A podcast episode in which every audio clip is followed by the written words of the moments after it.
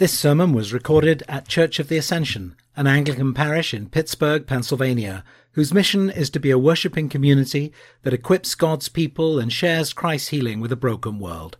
For more information, please visit ascensionpittsburgh.org. Heavenly Father, I pray that you would speak to us afresh this morning by the power and presence of your Holy Spirit. In Jesus' name, Amen.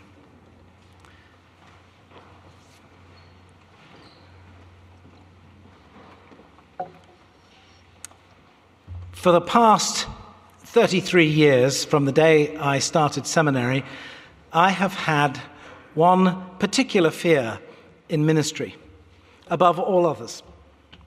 It's a fear that lurks at my door each week, and a fear that I have to take to God on a very regular basis. It's my thorn in the flesh, so to speak. Here's what it is I'm afraid of not knowing what to say. And some of you may be thinking, surely not, that's ridiculous. You speak, you preach, you write all the time. And I imagine most of you know me as a reasonably articulate extrovert. Others, perhaps less charitably, might say, he loves the sound of his own voice. And would be incredulous that he, who used to get paid to argue when he was a trial lawyer, could even think such a thing. What then am I talking about? Well, uh, God is not fooled by my British accent or my ability to think on my feet. My fear is simply this when I step into this pulpit, will I be saying what God wants me to say? And I've learned uh, from sharing with other clergy that I'm not alone in this fear.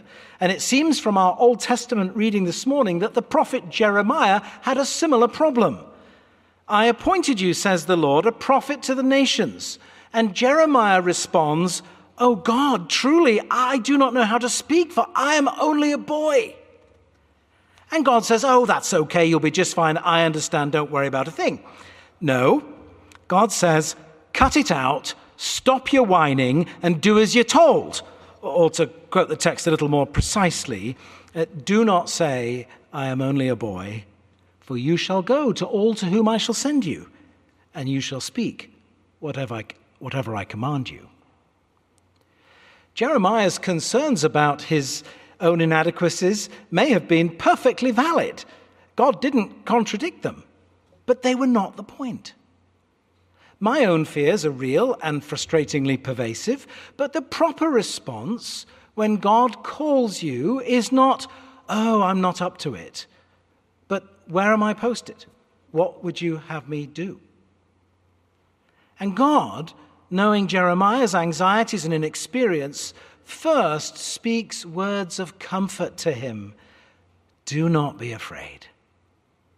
Likewise, God says to me when I am afraid, and he says to you who fear, you who are inexperienced, you who still wonder how God could possibly use you for anything at all, do not be afraid. God calls people like Jeremiah, or me, or you, to do his work, speak his words, and love others, even as he's loved us. God calls the people at Ascension our teachers, our doctors, our stay at home parents, those at school, and each of us who would call Jesus Lord. God says, I've called you by name.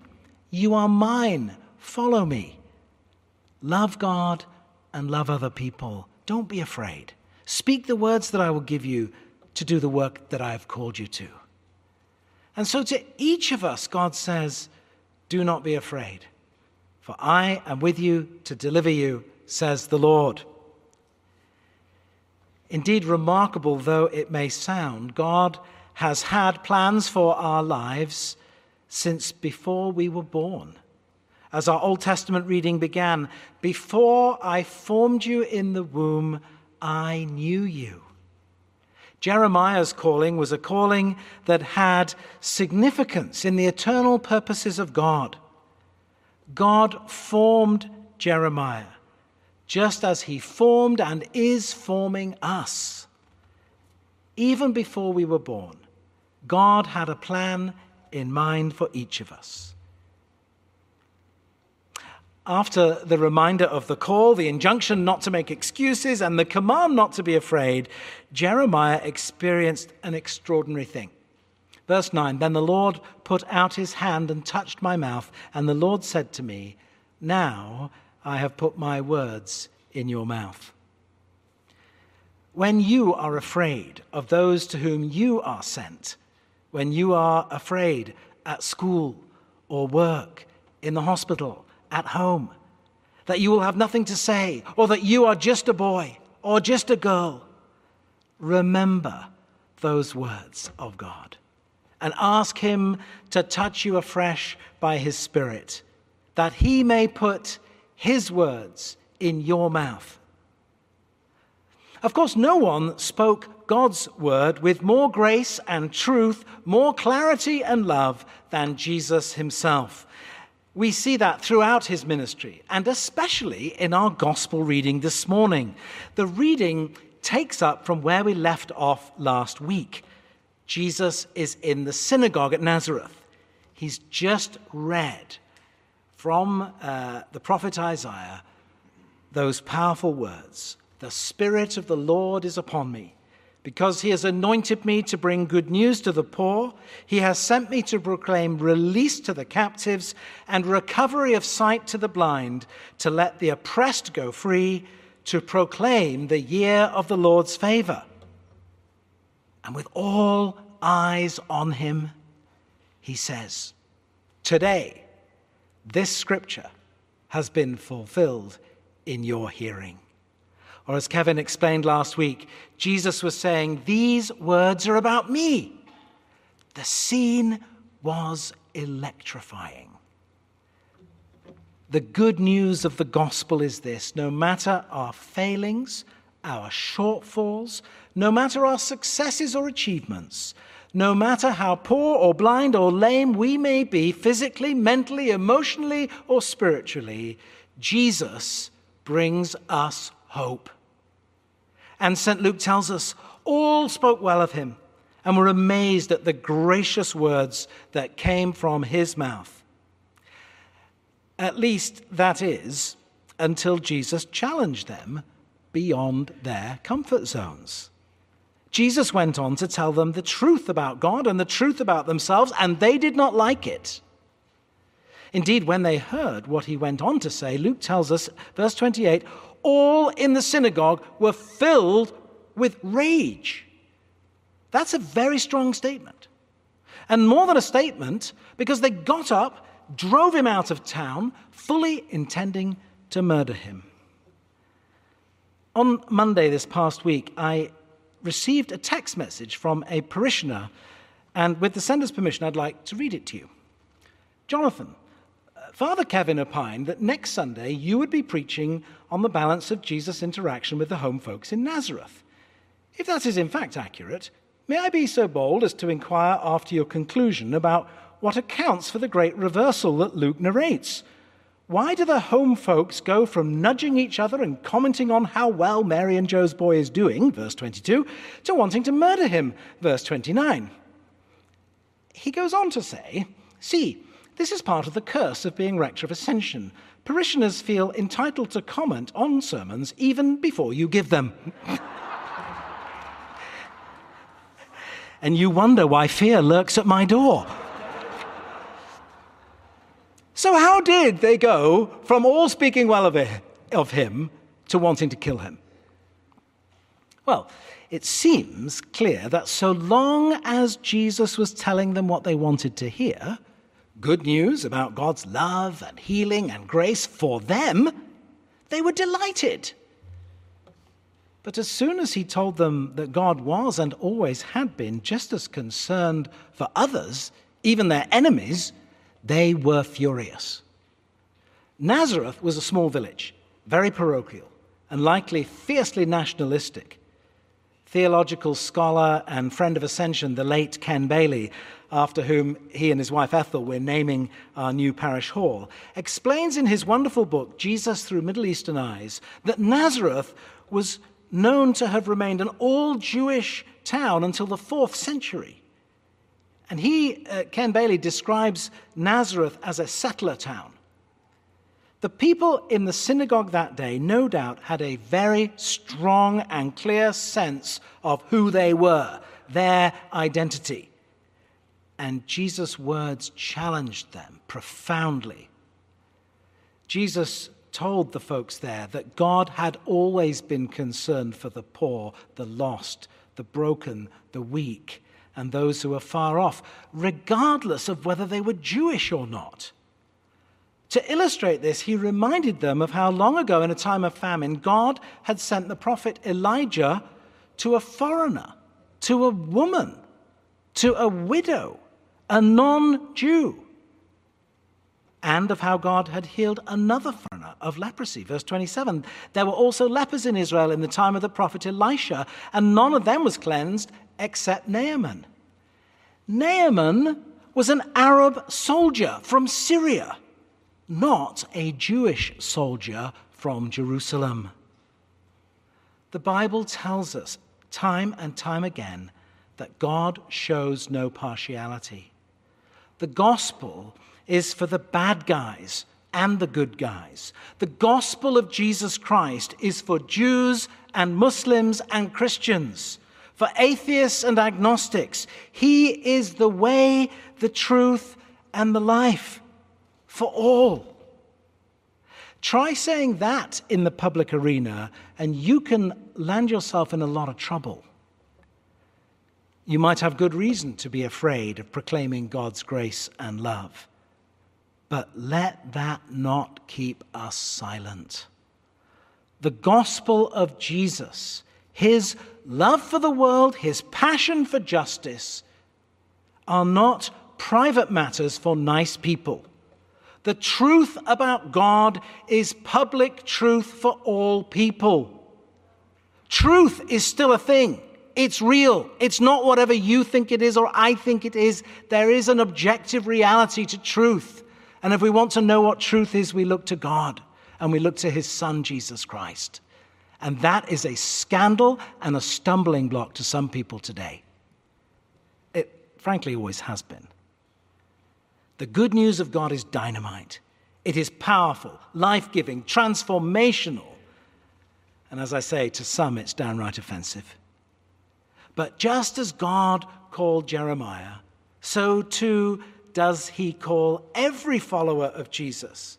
And just as God said to Jeremiah, Today I have appointed you. And Jesus said in Nazareth, Today this is fulfilled in him. So for us, we can say, Today, this 30th day of January 2022, God is calling you. And whatever your particular calling, whatever your vocation, whatever your gifting, there is one overarching task that He has given for and called out for each of us. And that is to love. To love God and to love your neighbor as yourself. And this is a task that affects how you worship, how you live, how you play, how you work. Indeed, it affects every single part of our lives there are two things that every Christian is called to. First, to love God and our neighbor. Jesus said that sums up the whole of the Ten Commandments. And second, to tell other people about the saving love of God. The first of these we call the Great Commandment, and the second, the Great Commission. And if we are going to be able to fulfill this calling to tell others about Jesus, we need one thing more than anything else we need love. I wonder why did the people in the synagogue get so mad at Jesus? I believe ultimately it was because they didn't love the people that weren't like them. Because they wanted to be special and different and keep God's love for themselves. Where does this connect with you? I think it's possible. It's tempting.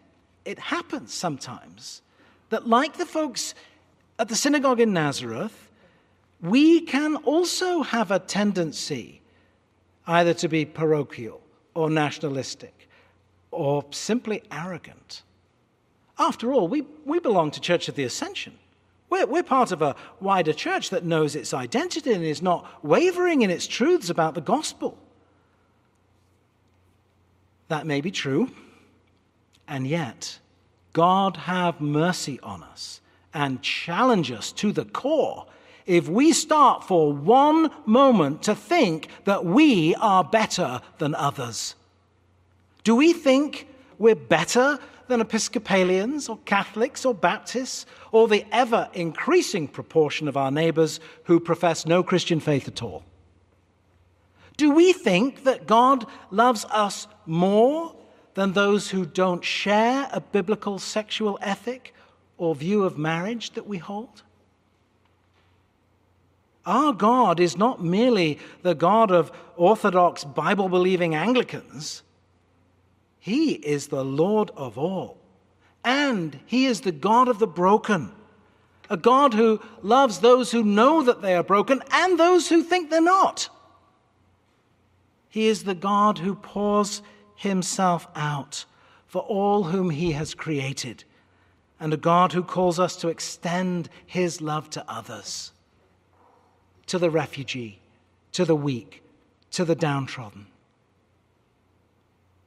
This kind of love, as Jeremiah was charged with, is willing to pluck up and pull down all that is not of God, first in our own lives, then within the church, and maybe beyond. But God's love is also about building and planting. And just as we have been loved by God while we were far off, while we were proud and arrogant and thinking that we didn't need him, so also are we to love others, those who are not like us, even those who hurt us or annoy us, and those whom we'd rather keep away from. Will you demonstrate the love of Jesus? even when it's not popular, even when it's frowned upon, even when your motives may be called into question. And to you who are passionate in your political viewpoints, imagine, will you, for a moment, Jesus telling a story about how God has been at work in the life of someone who holds completely opposite political persuasions to you. As I say these things, I wonder whose face comes into your mind? Is it a neighbor? Is it a work colleague? Is it someone at church? Is it a family member? The gospel is good news for that person. This week, will you pray for that one? If he or she is someone that you will encounter this week, pray that God will give you an opportunity to show love, to, sh- to extend kindness and grace and hospitality. I pray that we will not get caught up in or seduced by the culture wars that so dominate our society. Rather, let us look for and take every opportunity to show that we love. Not just say that we do, any fool can do that. Today is the day of the Lord's favor. Today is the day that He calls to you with His love for you. Today is the day that He calls you to extend that love to others. Now is the time for the captive power of sin to be broken. Now is the time for God's will to be done. So help us, Lord Jesus. Amen.